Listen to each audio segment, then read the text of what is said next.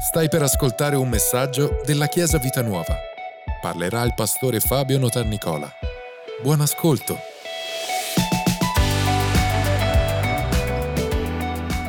qui questa mattina e oggi voglio continuare a parlarvi del messaggio che abbiamo iniziato due settimane fa, la casa per la sposa.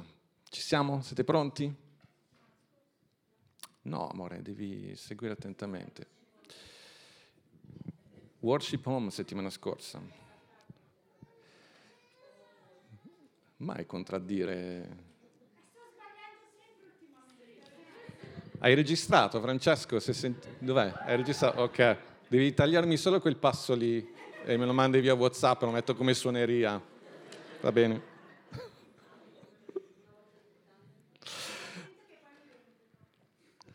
Giovanni capitolo 14, versetto 1-3 dice, il vostro cuore non sia turbato, credete in Dio e credete anche in me. Nella casa del Padre mio ci sono molte dimore, se no ve lo avrei detto, io vado a prepararvi un posto e quando sarò andato e vi avrò preparato un posto, ritornerò e vi accoglierò presso di me affinché dove sono io siate anche voi, affinché dove sono io siate anche voi. Questo è il versetto, tre versetti abbiamo, con i quali abbiamo iniziato, un po' abbiamo da cornice a tutto quello che stiamo per dire. Io questa mattina vi dirò veramente cose molto importanti. L'insegnamento sul nuovi cieli e nuova terra è un insegnamento molto ampio. È impossibile dirvi tutto nelle predicazioni, non è neanche questo il momento.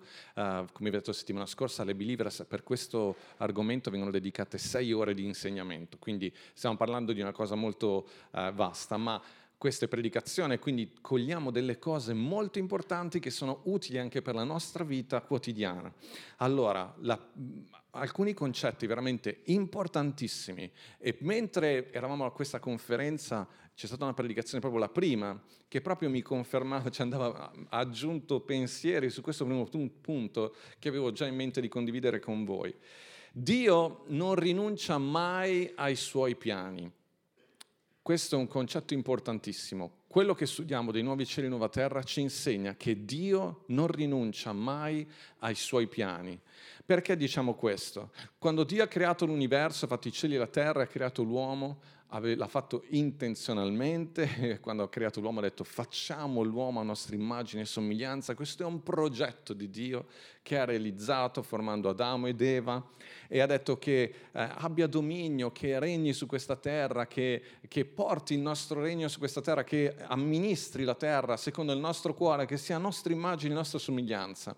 Tutto questo è crollato nel momento in cui, pe- nel momento in cui Adamo ed Eva hanno peccato, ma Dio non rinuncia ai suoi piani, Dio non rinuncia all'uomo e alla donna, Dio non rinuncia a una terra creata secondo la sua volontà, a quell'Eden meraviglioso che Dio ha creato per Adamo ed Eva. E da subito da subito, dal momento successivo al quale Adamo ed Eva hanno peccato, è iniziato quel percorso per ristabilire ogni cosa. Il mondo che vedete intorno a voi non è l'immagine di quello che Dio aveva in mente per noi fin dall'origine. No, no, no, c'è restaurazione. Dio ama queste parole. Rede- tutte le parole con- che iniziano per re, redenzione, restaurazione, ristoro, recupero. Dio ama fare tutto questo e lo fa con, lo sta facendo anche con i cieli e la terra e la nuova creazione è il compimento di tutto questo. Tutto quanto inizia con la redenzione, con quello che Gesù ha fatto per noi. C'è un, un, un, teologo che dice, se Dio annichilisse il cosmo presente, cioè se Dio distruggesse tutto, Satana riporterebbe una grande vittoria. Se riuscisse nel portare una devastante corruzione nel nostro mondo, cioè se, se Satana riuscisse a corrompere, distruggere tutto, Dio non potrebbe farci nulla se non cancellarlo totalmente dall'esistenza, ma Satana non ha conquistato una vittoria del genere. Al contrario, Satana è stato decisamente sconfitto. Dio mostrerà la grandezza di tale sconfitta quando rinnoverà questa terra nella quale Satana ha ingannato l'umanità e finalmente bandirà tutti gli effetti delle sue macchinazioni. Vi ripeto, Satana ha portato, Adamo ed Eva sono caduti, il peccato è entrato nel mondo, ma quel peccato non porterà, quelle conseguenze non portano Dio a rinunciare ai suoi piani. Alleluia. Redenzione significa proprio ristabilire, restaurazione. Atti 3, eh, scusatemi, sì, Atti 3, versetto 21 dice, il cielo deve ritenere Gesù fino ai tempi della restaurazione di tutte le cose. Resta- restaurazione, reintegrazione, restituzione, ritorno allo stato originale, ripristino. Il piano di Dio con Gesù e quando Gesù ritornerà è proprio ristabilire ogni cosa. Non, Gesù non torna per distruggere tutto, ma per ristabilire tutto, per restaurare tutto. E, e mentre ero lì, questa donna ha fatto questo esempio che è, è straordinario, non, non, non, l'avevo mai... Lei dice, ha raccontato di, di, di, questo, di questa persona che fa il restauratore e gli spiegava, gli ha raccontato velocemente, adesso non voglio entrare in questo, però mi ha fatto, mi ha fatto pensare al fatto che quando uno restaura un mobile deve grattare via no? tutti i colori che c'erano sopra. E quindi lei diceva, Dio fa questo nella nostra vita per restaurarci, non guardare a quello che Dio sta togliendo, guarda a quello che sta venendo fuori. Non guardare quello che Dio sta togliendo. Non stare lì a, a pensare le cose che pensi che stai perdendo, guarda quello che sta venendo fuori perché Dio sta lavorando nella tua vita, sta restaurando, sta rimettendo in ordine. Dio si rifiuta di abbandonare l'opera delle sue mani.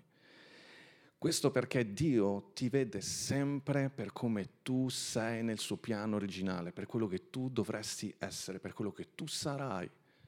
Dio vede la preziosità di ognuno di noi, perché non ci vede nel, per quello che noi siamo in questo momento, per le difficoltà che viviamo, per il peccato magari che ancora c'è nella nostra vita, per i segni, per quello che... No, no, Dio ti vede per quello che tu sarai una volta che la sua opera in te è compiuta. E vede che sei troppo bello, troppo bella, troppo preziosa per abbandonarti. Lui non ti lascia e non ti abbandona mai. E il suo piano è ristabilire reintegrare e il diavolo deve restituire. Alleluia. Questo ci insegna Nuovi Cieli e Nuova Terra, perché Nuovi Cieli e Nuova Terra è tutta questa creazione che viene ristabilita al piano originale e diviene glorificata secondo la volontà di Dio. Quindi riguarda il futuro, ma riguarda anche la nostra vita, perché è ciò che Dio fa sempre. Quando ci saranno nuovi cieli e nuova terra ci sarà una completa trasformazione. L'Apostolo Pietro scrive in 2 Pietro 3:10. Ora il giorno del Signore verrà come un ladro di notte. In quel giorno i cieli passeranno stridendo, gli elementi si dissolveranno consumati dal calore e la terra e le opere che sono in essa saranno arse.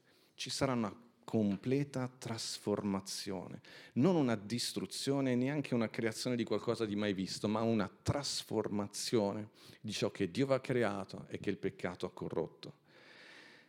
Un altro teologo, Piper, dice Ciò che Pietro vuole dire è che alla fine dell'età ci saranno eventi catastrofici che porteranno questo mondo alla fine per come noi lo conosciamo ma non smetterà di esistere, ma verranno tolte tutte le malvagità e purificato con il fuoco e preparato per un'età di gloria e giustizia e pace che non finirà mai. Continua dicendo Dio non ha creato nulla per poi buttarlo via. Quando Pietro scrive che il mondo presente passerà, non vuol dire che non saranno più esistenti, ma che ci sarà un tale cambiamento che la loro forma attuale cambierà profondamente. E potremmo dire c'è passato sopra un caterpillar però è quella creazione.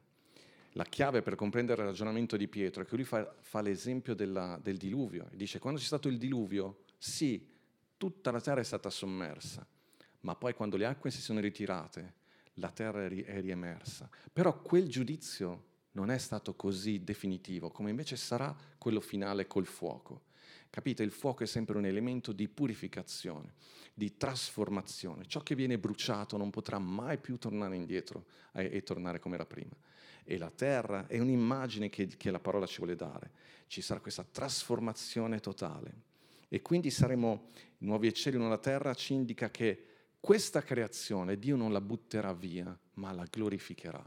Vuol dire che nei nuovi cieli e nuova terra noi vivremo nuovamente sulla terra, ma una terra glorificata, una terra senza alcun difetto, senza alcun dolore, una terra dove noi potremo esprimere pienamente ciò che il Signore ha creato e ha pensato per noi, dove noi stessi avremo un corpo glorificato, come abbiamo detto la volta scorsa, e vivremo per l'eternità con il Signore. Questo è un messaggio per la Chiesa fin da ora. Come abbiamo iniziato questo culto? Salmo 126. Quando l'Eterno fece ritornare, dite ritornare, ritornare. I prigionieri erano prigionieri, ma l'Eterno ha detto lasciali andare. Israele in Egitto, Dio ha detto lascia andare il mio popolo. Quando l'Eterno fece ritornare i prigionieri di Sion, ci sembrava di sognare, allora la nostra bocca si riempì di riso, la nostra lingua di canti di gioia, allora si diceva fra le nazioni, l'Eterno ha fatto cose grandi per loro, l'Eterno ha fatto cose grandi per noi e noi siamo pieni di gioia. Alleluia, un'immagine che riguarda nuovi cieli e nuova terra, però quello che voglio farvi comprendere questa mattina ed è proprio il cuore del messaggio che il Signore ci vuole dire, che tutto questo sta già avvenendo ora, ciò che il diavolo ti ha rubato nella tua salute, nel tuo matrimonio, nelle tue finanze, nelle tue relazioni, il Signore sta dicendo restituisci, restituisci, ripristina e ha messo in te la capacità e l'unzione di realizzare tutto questo nella tua vita. Il nemico ti vuole far credere che ormai non c'è più niente da fare, la cultura, il nostro modo di pensare e invece dentro di te c'è una vita nuova perché tu sei già una nuova creatura. Nel tuo spirito tutto questo è già avvenuto. Devi imparare a tirarlo fuori e trasformare ciò che Dio mette nelle tue mani, trasformare ciò che è intorno a te, trasformare questa chiesa, trasformare questa società, trasformare il tuo posto di lavoro. C'è questa potenza dentro di te. Tu devi guardare in avanti. Dio non, non, non anche i tuoi colleghi, anche i tuoi amici, tu pensi non c'è niente da fare. Dio non sta buttando niente, lui ha la capacità, la potenza di recuperare, di ripristinare. Alleluia. Il nostro corpo appena si fa male inizia tutto un processo per guarire, per guarire, perché questo è insito nel nostro DNA. Ti fai un taglio e subito inizia un processo di guarigione. Poi a volte le cose sono così gravi che hai bisogno di aiuto esterno questo nel naturale, nello spirituale a volte le cose sono così gravi che tu da solo non ci riesci, ma tu non sei da solo, dentro di te c'è lo Spirito Santo, non c'è nulla che Dio non possa ripristinare, perché? Perché Gesù è morto sulla croce, c'è la potenza della risurrezione che può guarirti da ferite, che può guarirti da dolori, che può guarirti da quello che è successo nella tua infanzia, da quello che è successo nella tua gioventù, quello che hai fatto ieri, quello che hai fatto oggi, c'è una potenza dentro di te di redenzione, di trasformazione che può cambiare e, e, e, trasformare la tua vita e farla fiorire. L'Eterno ha fatto cose grandi per noi e noi siamo nella tristezza, no, no, noi siamo nella gioia, gioia. Perché? Perché ha fatto ritornare i prigionieri ha fatto ritornare, ci ha restituito tutto quello che il diavolo ci ha rubato, ci ha restituito tutto quello che questa cultura secolare ci ha rubato. Nuovi cieli e nuova terra ci raccontano questo, che ci sarà un giorno che Gesù ritornerà Sapete che il Signore tornerà e ci saranno nuovi cieli e nuova terra, ma noi siamo l'anteprima, noi siamo la, l'avanguardia di tutto questo. Lo possiamo sperimentare già ora, perché nel nostro spirito noi siamo già nati di nuovo, siamo già l'Eden qua su questa terra. In Giobbe capitolo 33, versetto 25 dice, allora la sua carne diventerà più fresca che nella sua fanciullezza. Pensate che rivelazione che ha avuto. Stiamo parlando di uno dei libri più antichi della Bibbia, Giobbe 33, versetto 25. Adesso siamo al 26. Supplicherà Dio, troverà grazia presso di lui e potrà contemplare il suo volto con giubilo, perché Dio avrà ristabilito l'uomo nella sua giustizia. Dio avrà ristabilito l'uomo nella sua giustizia, rivolgendosi alla gente dirà, ho peccato e violato la giustizia e non sono stato punito come meritavo. Dio ha riscattato la mia anima perché non scendesse nella fossa e la mia vita può vedere la luce. Io non mi sono comportato come avrei voluto, ma Dio non mi ha punito per come meritavo. Dio mi ha redento, Dio mi ha riscattato e Dio mi ha ridato luce. Amen, Chiesa? Amen, Chiesa? Questo è il messaggio, questo è il Vangelo, è questo che noi amiamo predicare e insegnare e questo è il messaggio per noi oggi qua in Chiesa. Quindi, nuovi cieli, nuova terra, il primo pensiero è trasformazione e noi ci stiamo trasformando già adesso, noi stiamo cambiando già adesso, è qualcosa che sta avvenendo già adesso. Un altro pensiero è questo, un principio importante, eh, sembra un po' tecnico, ma in realtà è molto semplice. Nuovi cieli e nuova terra ci parlano del principio di compimento e del principio di continuità. E questo è fondamentale.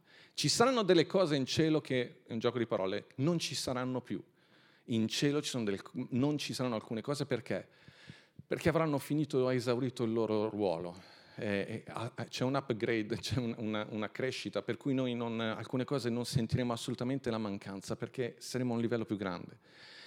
Per farvi un esempio banale, tutti noi che penso che tutti quanti voi avete provato ad andare prima sul triciclo, prima della bicicletta, giusto? Quanti voi da piccolini avete usato un triciclo, vi siete sbucciati le ginocchia, avete litigato con i vostri genitori? Ok. Poi ci sono i maghi del triciclo, quelli che facevano, abbiamo degli esempi, dei racconti. Però e quando eri sul triciclo e vedevi la bicicletta, molti di noi, non so, dipende un po' dall'altro, ma molti di noi dicevano io la bicicletta non ho bisogno, io ho il triciclo, mi sento sicuro qua, guarda quanto veloce vado sul mio triciclo. Però poi inizi a crescere e ti danno una bicicletta, e magari ti danno una bicicletta con le rotelle, e tu inizi ad andare in bicicletta e poi togli le rotelle. Vai, quando vai bene in bicicletta, non ti viene più voglia di andare sul triciclo. Cioè, spero insomma, che nessuno di voi guardi il proprio bambino di tre anni e dire che peccato che non posso andare col triciclo al lavoro. Perché? Perché sei entrato in un livello superiore, ti dimentichi, a volte neanche ci ricordiamo più di cosa voleva dire, oppure hai un vago ricordo, perché entri in una dimensione più grande. Ci sono cose della vita che per le quali noi adesso siamo molto attaccati, ma quando saremo in cielo non ci penseremo assolutamente più. Finiranno perché entreremo in una dimensione più grande. Faccio un esempio che mi sembra molto strano, però in Apocalisse 21, versetto 22 dice, non vidi, sta parlando di nuovi cieli e nuova terra, dice, non vidi in essa alcun tempio, perché il Signore Dio Onnipotente e l'agnello sono il suo tempio. Nei nuovi cieli e nuova terra non avremo il Tempio, perché? Perché il Tempio per Israele soprattutto era il luogo della presenza di Dio e quindi quello era il luogo dove Dio si manifestava. Ma quando tu poi entri in una dimensione in cui Dio è ovunque e la presenza di Dio è tangibile perfettamente ovunque, ogni cosa intorno a te ti parla di Dio, dice il Tempio non c'è, ma non ci mancherà niente pulizie nel tempo, non c'è, non, non, non c'è, perché? Perché sei in una dimensione più grande. Quindi ci sono delle cose che nel Tempio, ci, che nel nuovi cieli e nuova terra non ci saranno più. Ma guardate che la relazione più, secondo me, ancora più entusiasmante invece è quella di continuità. Ci sono delle cose, io l'altra volta vi ho detto che quando moriamo è interessante perché tutto quello che è di questa terra rimane qua e noi andiamo in cielo e nulla ci segue di tutti i problemi, difficoltà, cartelle esattoriali, rimangono qua, va bene? Tu entri nuovi cieli nuova terra, però devo anche correggermi nel senso che ci sono delle cose invece che ci seguiranno. E infatti c'è un passaggio molto importante uh, al versetto, al capitolo, sempre in Apocalisse, capitolo 14, versetto 13, dice poi udì dal cielo una voce che mi diceva, scrivi, beati i morti che d'ora in avanti muoiono nel Signore. Sì, dice lo Spirito, affinché si riposino dalle loro fatiche, perché le loro opere li seguono. Che non vuol dire che vi portate il lavoro in cielo. Le opere vuol dire che c'è un premio, c'è qualcosa di straordinario che noi troveremo in cielo per quello che noi abbiamo fatto su questa terra. Gesù stesso diceva fatevi tesori in cielo, non fatevi tesori qui sulla terra. Cosa vuol dire? Che la vita a me mi è, mi è, ci è stata data, ok? Anche per vivere in maniera santa, in maniera ubbidiente, facendo la volontà di Dio. E il Signore premia la nostra vita e questo premio sarà in cielo per l'eternità. Per questo che si parla di continuità. Cose finiranno, ma cose le troveremo e sarà per l'eternità. Voglio leggervi alcuni versetti che ci aiutano a capire meglio. Le opere, questo non è un versetto, un commento, le opere che abbiamo compiuto nella nostra, te, nella nostra vita ci seguono. C'è qualcosa che vince la morte e che ci segue nell'eternità. Vi ripeto, non è il lavoro, ma sono le opere che avremo compiuto su questa terra. Ciò che abbiamo realizzato su questa terra ci segue come un premio, perché nulla di ciò che facciamo per il Signore, glorificando il Signore, verrà mai dimenticato. Non c'è nessun atto di gentilezza che tu fai per qualcuno perché ami il Signore e perché ubbidisci la sua parola, nulla di tutto questo verrà dimenticato, anche se nessuno lo ti sta vedendo. Non c'è nessun piccolo gesto che verrà dimenticato, ma anzi verrà premiato. Sono occasioni che Dio ti dà per crearti un, un tesoro nei cieli. Perché sono attraverso queste cose Dio deciderà, ti, ti, eh, ti ricompenserà. Dobbiamo continuamente avere in mente questa idea, perché? Perché noi non viviamo solo per questo momento, ma per l'eternità.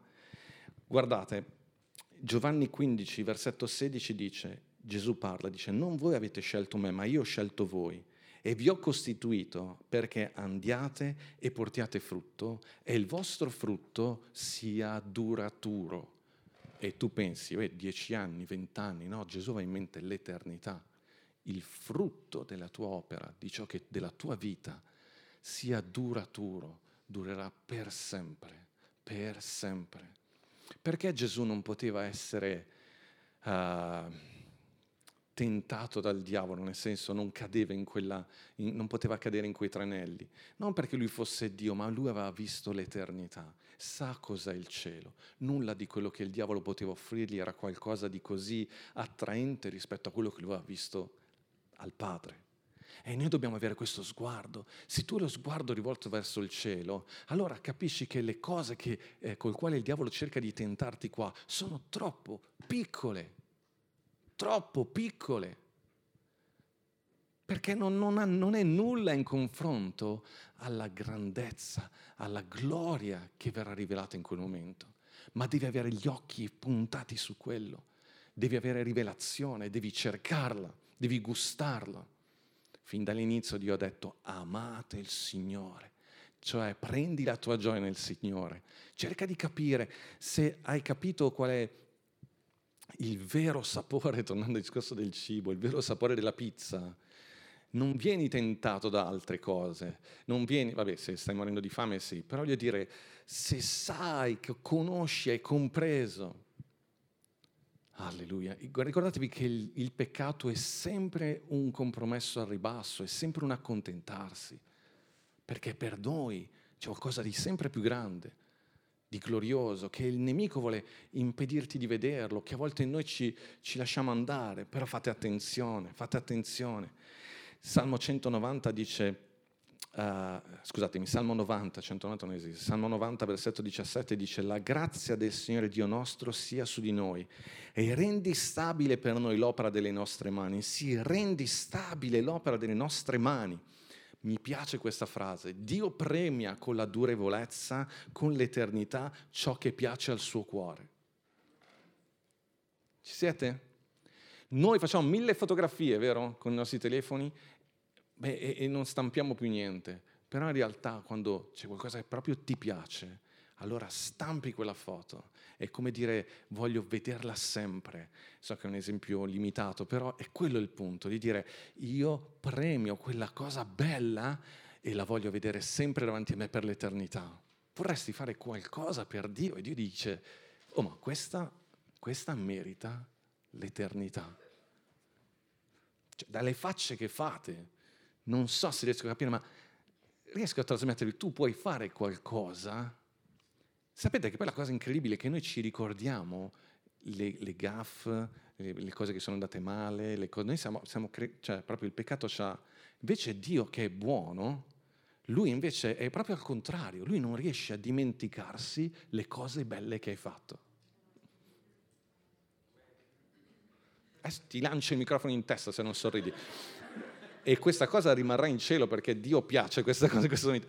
Dio sta dicendo, che se tu fai qualcosa che gli, che gli, piace, lui non se la può togliere più dalla testa e la memoria di Dio, quello che Dio pensa, quello che Dio parla, rimane in eterno. In eterno. E non dipende dal fatto che sei presidente di qualcosa, che hai il tuo ruolo in autorità, che hai questo, che... no, è, è vivere hai la vita, stai respirando, ok, hai la possibilità ogni giorno di vivere ogni giorno, ogni momento con questo pensiero, sto, posso fare qualcosa che a Dio piace, al quale Dio darà questo dono, l'eternità. Alleluia, meraviglioso. In, eh, in Malachia, no scusatemi, andiamo direttamente in Luca, capitolo 19, versetto 15, dice, ora quando fu di ritorno, è la parabola delle, delle diverse mine, quando il Signore che, che ha dato questi talenti, queste mine in questo caso, tornò, dopo aver ricevuto l'investitura del regno, fece chiamare quelli, quei servi, ai quali aveva dato il denaro per sapere quanto ciascuno avesse guadagnato trafficando. Il Signore ti chiamerà, noi affronteremo un giudizio, un giudizio di, di, di, di premio. E il Signore ti chiama e, e, e, lui già lo sa, questa è un'immagine, però dice, che cosa hai fatto con la tua vita? Che, e tu dici, quanti soldi ho guadagnato? No, qua, a me interessa più sapere quanti ne hai donati, qua, che, che, chi hai benedetto, hai, hai colto l'occasione per benedire altri, hai, hai, amato tua moglie eh, come, come, come, Cristo ha amato la Chiesa, lui valuta queste cose, hai, hai, curato i tuoi figli, hai preso cura dei tuoi vicini, delle persone intorno a te, di, della tua sfera di influenza, di ciò che tu potevi fare, no? di, hai trafficato, ti sei nascosto, hai pensato ai fatti tuoi, quando pregavi, no? uh, le tue preghiere erano uh, soltanto egocentriche, hai pregato anche per altri, hai amato, perché queste sono le cose importanti da Dio, no? hai amato, hai sperato, hai avuto fede, hai, hai ricordate il sacrificio di Caino, uh, non è piaciuto perché non era in fede, non era mostrato in fede. Ogni volta che noi diamo l'offerta e, e tu puoi renderlo eterno perché lo dai con gioia, con fede, con, con forza. Non, non, anche prima è stato detto, no? non è tanto il discorso della, della cifra, eh, quello è personale, ciascuno cresce, però in, in quello che fai, eh, eh, fai in modo che sia un gesto d'amore, fai in modo, sapete, eh, qualunque cosa tu puoi fare, io posso predicare con amore o non con amore, non è perché, guarda, il pastore predica e quindi il premio è sicuro, no, dipende, a Dio interessano le motivazioni, cosa mi sta spingendo sul pulpito per fare quello che sto facendo, perché potrei farlo per abitudine, potrei farlo perché, eh, perché è il mio lavoro, potrei farlo perché ah, adesso vi sistemo io, adesso vi dico io quello che devo dirvi, o perché mi piace questo e voglio vantarmi di questo, no, e, e, oppure lo posso fare per, perché, per, per ubbidienza, per, non, non, vi sto dicendo che lo faccio sempre soltanto perché ho voglia di fare, di, di predicare, a volte anche ubbidienza, perché voi siete mandati al lavoro che non avete sempre quel sorriso, sempre che non... È, ci può capitare, eh? può capitare che anche il pastore, oh, oggi vuole andare allo stadio, non, so, no scherzo, amo predicare, cosa, però a volte parlo più di discorsi di cose che succedono nella vita, no? di quello che, che, che a volte è, è, proprio difficile aprire la Bibbia e cercare qualcosa perché tu stesso stai soffrendo per qualcosa, sei in difficoltà. Quindi sono cose normali, ma la motivazione è importantissima, è più importante di quello che fai. La motivazione è più importante di quello che fai. Poi è anche importante quello che fai, assolutamente però cura il tuo cuore, perché da lì nascono le sorgenti, le motivazioni. Vedete che la parola già motivare ci parla di mo- movimento. Cosa ti sta muovendo o cosa ti sta tenendo fermo lì? Giovanni, mi sembri molto serio, eh, perché ascolta. Vedete, ognuno ha il suo modo di ascoltare. Giovanni così ascolta, ricordatevelo, ok? Lorenzo invece è così. Prega. Signore, fa che finisca. Alleluia! Io predico solo per fare le battute, a me piacciono questi momenti qua, poi il resto... Però la motivazione è più importante, quello che ti muove, quello che ti smuove. Alleluia! E l'emozione è collegata alla motivazione, emozione. Le emozioni, noi amiamo le emozioni, vogliamo emozionarvi, vogliamo emozionarvi, vogliamo che quando predichiamo tocchiamo anche le corde del cuore, perché? Perché sono quelle che voi vi ricorderete di più in questa settimana, più di tutti i dettagli e i versetti e quant'altro. Le emozioni, come dice sempre un nostro amico, sono il sale della vita. E quando tua moglie cucina senza sale, è un problema. È il sale della vita, come i dolci senza zucchero. Io voglio ingrassare, se mangio un dolce lo voglio proprio... Se no, niente. Va bene. E poi dice, siamo qui in Luca capitolo 19, e dice, ora quando fu di ritorno dopo aver ricevuto l'investitura del regno, fece chiamare quei servi ai quali aveva dato il denaro per sapere quanto ciascuno avesse guadagnato trafficando. Dite guadagnare? Mi interessa sapere quanto avete guadagnato. Guadagno non è una brutta parola, eh? guadagnare. E poi dice, allora si fece avanti il primo e disse, Signore, la tua mina ha fruttato altre dieci mine. Ed egli disse, bene, servo buono, poiché sei stato fedele in cosa minima, ricevi il governo su dieci città. È vero, un'immagine, una parabola, però notate, sta parlando della vita qui. Dice, cosa ne hai fatto? Delle, le mine sono le occasioni che ti ho dato. Non riguarda soltanto i talenti, dice della tua vita, del, delle occasioni che hai avuto, delle giornate che ti ho dato, c'è chi vive di più, chi vive di meno, chi, più, chi vive in, in, città, chi vive in campagna, non è un problema, dice della vita che ti ho dato, cosa ne hai fatto? E dice quello che mi hai dato io l'ho fatto fruttare. E da lì si entra nell'aspetto dell'eternità e dice ok, adesso io ti posso affidare le ricchezze vere che sono quelle eterne, il governo, di dieci città, perché nei nuovi cieli e nuova terra ci saranno città, ci, ci saranno, c'è Nuova Gerusalemme, che è descritta in Apocalisse, e poi c'è, come vi ho detto, è questa terra, e quindi ci saranno città, ci saranno campagne, ci saranno campi, ci saranno, c'è vita, c'è cultura, come, come nella nostra società.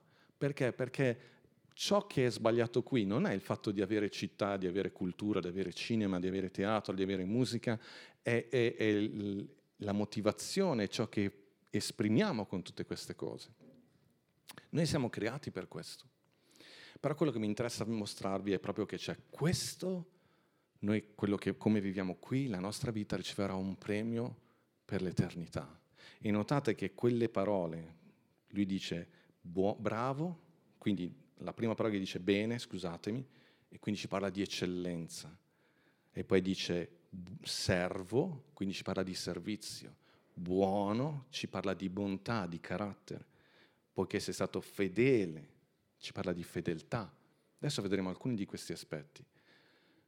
Quindi io faccio questa cosa, vengo, vengo pulisco questo palco e, e il mio premio è certamente il fatto che eh, che abbiamo un palco pulito, ma siccome se vengo qua con la motivazione giusta, quella è un'occasione che Dio ti sta dando per un premio eterno, perché lo faccio bene, perché lo faccio fedelmente, lo faccio di buon animo.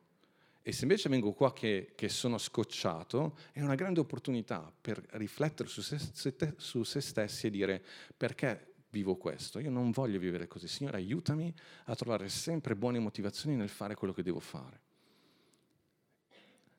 e lo fai, perché sennò poi il palco rimane sporco. Qualunque cosa, qualunque cosa, prova a pensare alla tua giornata, da quando ti svegli al mattino alla sera, quante opportunità hai per ricevere premi per l'eternità. E quindi voglio concludere parlandovi di questo. Fermi lì, non ho concluso. Prepararsi al cielo prepararsi al cielo. E rivedremo alcuni di questi aspetti. Vi leggo Apocalisse 22. Voi dovreste leggere Apocalisse 22 come 1 Corinzi 13 almeno una volta al mese. Almeno una volta al mese leggerlo e riflettere su questo. Apocalisse 22, dovreste leggere anche a 21, però per questo momento a noi basta i primi cinque versetti del capitolo 22. È Giovanni che ha la visione della, della nuovi cieli e nuova terra e dice poi mi mostrò il fiume puro dell'acqua della vita. Quindi nei nuovi cieli e nuova terra c'è un fiume. Ci siamo? Acqua. Non siamo un, un gas che gira nel, nel... non diventiamo parte della madre natura terra. No, noi siamo noi con, nuovi, con un nuovo corpo glorioso e c'è un fiume e dice che è il fiume puro dell'acqua della vita. Questo fiume, limpido come cristallo, scaturiva dal trono di Dio e dell'agnello. Questo fiume che scorre da questo trono e che porta vita, perché noi comunque non siamo Dio, quindi avremo bisogno di bere, di mangiare, avremo bisogno comunque di dare forza al nostro corpo, noi non, diamo, non diventiamo autosufficienti, non lo saremo mai perché noi siamo creature. Quindi non diventiamo semidei, noi siamo uomini, figli di Dio, che vivranno per l'eternità con il Signore. E quindi come ci si fa a preparare a questo tempo? Dio ha mandato lo Spirito Santo, quindi so che sto aprendo finestre nel quale potrei parlare per ore, però a me interessa darvi gli input. Sicuramente la santità, tutte le volte che noi santifichiamo noi stessi rinunciamo al peccato, diciamo no al peccato, noi ci stiamo preparando a ricevere premi per l'eternità. Perché nel principio di compimento e di continuità ci sei anche tu. Una delle cose che, che, che, che capisco che è proprio una mentalità sbagliata è pensare, beh, tanto andiamo in cielo, poi in cielo c'è questo upgrade generale per cui diventiamo tutti 5 stelle in carattere, forza, bellezza, uh, intelligenza, conoscenza. No, non c'è scritto da nessuna parte in questo. Anzi, la parola ci fa capire che ciò che tu fai qua nella tua vita, il lavoro che tu fai sul tuo carattere, su te stesso, perché l'opera più importante sei tu, non le cose che fai. Quindi il lavoro che fai su di te, di santificazione, di eh, lavoro sul tuo carattere, è questo prima di tutto ciò che è importante agli occhi di Dio per darti il premio nell'eternità. Spero di essere chiaro su questo.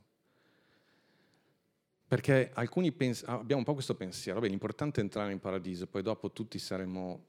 No, dipende anche come ci arrivi in paradiso, in nuovi cieli e nuova terra. Sei salvato, però io vi sto dicendo che Dio vuole formare la sua Chiesa e prepararla per ricevere premi e compiti che valgono per l'eternità. E guardate che saremo molto, molto um, stupiti dal vedere che Dio premierà persone che noi qua sulla terra, alle quali noi qua sulla terra non avremmo mai pensato di affidargli un compito. Ma perché noi guardiamo con gli occhi naturali, Dio guarda il cuore. Quindi Dio sa che ci sono persone che magari non hanno mai svolto ruoli di, attori, di leadership nel mondo, ma nella loro casa sono state donne preziose che hanno, che hanno svolto con fedeltà, con gioia, con giuste attitudini, giusto atteggiamento, cose molto umili. Ci sono persone, operai che lavorano col sorriso, con gioia, che portano luce, che sanno eh, che, che quello che gli è stato affidato lo hanno fatto fruttare per il regno, hanno portato anime al Signore. E, noi, e, e, e sarà bello anche sottomettersi a persone così. Sarà meraviglioso. Meraviglioso. Capite, Chiesa, che potrei parlarvi per ore di questo. Non lo dico mai perché non amo sentire questo quando i predicatori dicono ci sarebbe molto altro da dire. Eh, dimmelo, sono qua, eh, dimmelo. Ma è proprio predicazione questo. È, è proprio un, un impartirvi un, un, un movimento nuovo nella vostra vita e dice in mezzo alla piazza della città, quindi c'è una città bellissima, Nuova Gerusalemme, e da una parte e dall'altra del fiume si trovava l'albero della vita, quello che era in Eden, quello che Adamo ed Eva dovevano mangiare continuamente perché gli dava vita. Noi continuiamo a mangiare di questo frutto, che fa 12 frutti e che porta il suo frutto ogni mese. L'agenda c'è quindi. È bello questo, cioè, cioè noi non usciamo dal tempo c'è il tempo. Poi dice che ci sono frutti, ci sono stagioni. Ogni mese è un frutto nuovo perché? Perché ogni mese c'è qualcosa che dà forza alla nostra vita. E poi dice, le foglie dell'albero sono per la guarigione delle nazioni. Tu dici, questo è strano, perché lui dice, ma uno in cielo non c'è malattia, perché la guarigione? Perché ci sono persone che entrano in cielo, ma non hanno santificato la loro vita, non hanno permesso al Signore di guarire le loro ferite e avranno bisogno lì in cielo di queste foglie che guariscono, questi, di, questo, di questo medicamento, è una cosa spirituale però è anche fisica. Ma voi potete ricevere questo già ora. Spirito di Dio è dentro di voi ora. Lo Spirito di Dio è dentro di voi ora. E qui non ci sarà alcuna maledizione, in essa sarà il trono di Dio e dell'angelo, e i suoi servi lo serviranno. Essi vedranno la sua faccia, porteranno il suo nome sulla loro fronte. Qui non ci sarà più notte alcuna, compimento, c'è più alcuna notte, e non avremo bisogno di luce di lampada, né di luce di sole, perché il Signore Dio li illuminerà. Compimento, vedete? Non sta dicendo che non ci sarà il sole, ma che non ne avremo neanche bisogno, perché il Signore ci illuminerà. Tu non hai bisogno di una luce se c'è, non accendi la lampadina, la torcia se sei fuori con una giornata così. Giusto? Non ha proprio senso. Perché il Signore Dio li illuminerà ed essi regneranno nei secoli dei secoli. Molto velocemente voglio dirvi solo questo. Queste parole, purezza, albero della vita, dodici frutti, l'abbiamo detto, foglie per la guarigione e poi si parla di servizio. Il cielo è un luogo di servizio. Quando io vi dico che verremo premiati, dovete sempre ragionare per come ragiona il Signore. Per il Signore la cosa più bella è il servizio.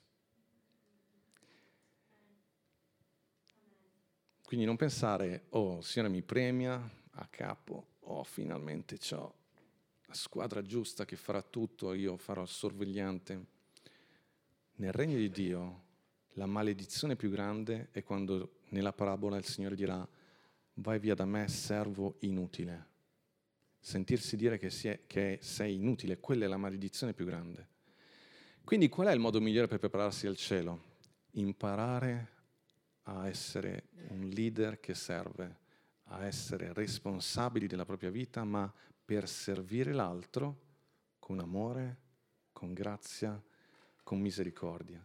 Servire chiunque in qualunque situazione, per qualunque eh, cosa ci sia da fare.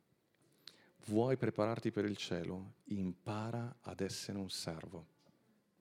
E tu dici, grazie Signore, io voglio servire te devi servire le persone intorno a te, perché in cielo ci saremo anche noi e un po' più di gente altra. Servizio, guardate, tante volte viene ripetuto, infatti dice, essi regneranno nei secoli dei secoli. Prima dice, in esso sarà il trono di Dio e dell'agnello e i suoi servi lo serviranno. Certo, vedranno la sua faccia meraviglioso, contempleremo Dio porteremo il suo nome, cioè gli apparteremo, apparterremo. Apocalisse 7 dice lo serviranno giorno e notte. Chiesa, abbiamo detto tante cose, abbiamo detto del cielo, spero che vi ricordiate tutto questo. Ripristino, recuperare, è un qualcosa che già sta avvenendo adesso.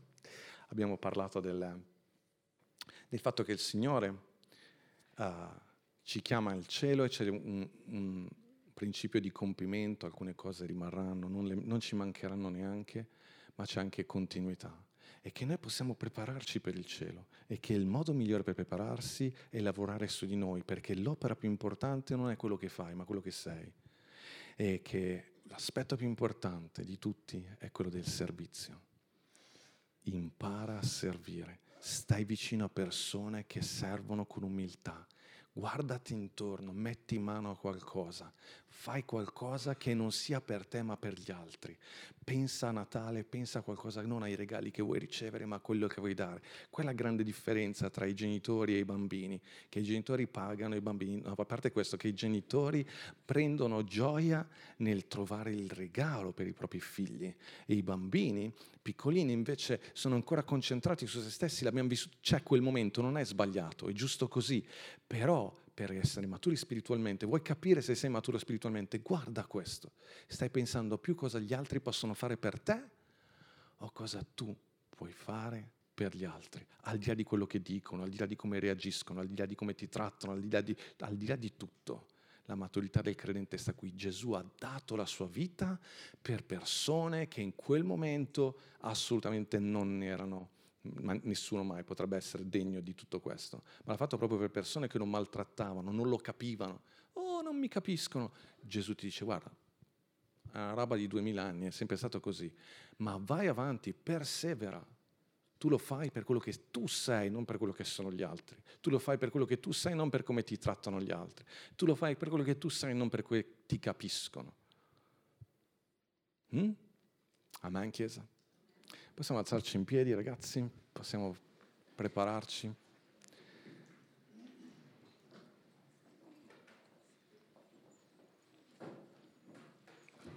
Alleluia. Io amo questo messaggio. Vado a rivedermi i miei appunti ogni tanto perché è un concetto che devo continuamente ricordarmi e che mi mette un sacco di gioia. Prima Pietro capitolo 5, versetto 5 e 6 dicono così. Anche voi giovani siate sottomessi agli anziani e tutti rivestitevi di umiltà gli uni verso gli altri. Rivestitevi di umiltà, di dare la precedenza all'altro, di, di, di sempre dare importanza all'altro, considerare l'altro. Rivestitevi di umiltà perché Dio resiste ai superbi, ma dà grazia, dà grazia, dite dà grazia agli umili dà grazia agli umili. E noi diciamo e pensiamo naturalmente sempre al fatto che vedremo tutto questo su questa terra. Io credo che molto riguarda anche il premio in cielo. Saremo molto stupiti, Mo- rimarremo a bocca aperta per come Dio premierà persone che non abbiamo manco considerato. Una delle mie preghiere come pastore è proprio questa, apri i miei occhi, fammi vedere i doni, i talenti, le chiamate che ci sono nei nostri fratelli, al di là di quello che io vedo nel naturale. Perché siamo così, è normale, io vedo voi, vedo per quello che mi avete raccontato, per quello che però cerco di guardarvi con occhi spirituali. Molte volte so quello che avete vissuto nella vostra vita passata, quello che avete successo, le difficoltà, ma io prego sempre, dico, ma al di là di questo ripristino, cosa c'è? Cosa vedi tu, Signore, in quella persona? Per che cosa dobbiamo pregare? Che cosa stai costruendo in quella persona? Tra dieci anni, oh, tanti anni, ma tra cinque anni, ma che cosa ci sarà? Che cosa potrà fare per te, Signore? E la parola per oggi è proprio questa, Chiesa quest'opera di ripristino, di ristabilimento, di restituzione è già in opera nella vostra vita. Il diavolo cercherà sempre di convincervi che non c'è niente da fare, che ci hai messo, sei andato, ti sei spinto troppo in là. Ma come tu che conoscevi il Signore da così tanto tempo, non mi aspettavo questo da te? Oppure sei nuovo e dici ma io sono qua da poco, non ho, non ho, la mia vita non è così santa come quella di chi conosce il Signore da tanto tempo. Guarda, ti assicuro che ognuno ha le sue problematiche, ognuno ha i suoi pensieri. L'unica cosa che abbiamo imparato è far stare in silenzio la nostra mente, ascoltare quello che dice il Signore, credere in Lui e andare avanti con umiltà, con tranquillità, confidando in Lui e facendoci forza l'un l'altro. E questa mattina siamo qua perché il Signore vuole riprendere, ripristinare, ricreare, eh, eh, consolare, eh, guarire la vita di ognuno di noi. Nessuno escluso. Non guardare la gravità di quello che ti è successo, guarda la grandezza di chi ti sta guarendo guarda l'abilità al dono di Gesù e la vostra vita da oggi riprende un cammino straordinario e glorioso. Amen. E c'è un canto nuovo, c'è qualcosa di nuovo, c'è qualcosa che soffia dallo Spirito, dal Signore. Agganciati a tutto questo e vedrai che che questo nuovo giorno di vita per te, è un primo giorno, per alcuni di voi sarà il primo giorno di una vita veramente nuova. Questa chiesa si chiama vita nuova perché noi crediamo in questo messaggio e portiamo questo messaggio. Noi dichiariamo il diavolo sconfitto, dichiariamo i suoi tentativi, ok, sei arrivato fino a qua, da adesso basta, hai perso la tua autorità, hai perso la tua presa sui miei fratelli, sulle mie sorelle, hai perso la tua possibilità di rovinare le nostre vite perché noi crediamo in Gesù, crediamo nel Vangelo, crediamo nello Spirito Santo dentro di noi. Lo so tutto quello che ho fatto, ma so anche quello che Gesù ha fatto per me. Io so quello che Gesù ha fatto per me e lo ricevo oggi e lo vivo e ci cammino in fede nel nome prezioso di Gesù. Amen. Grazie per averci ascoltato. Rimani aggiornato attraverso i nostri canali social. Ci trovi su Facebook, Instagram, Spotify e sul sito www.chiesavitanuova.org.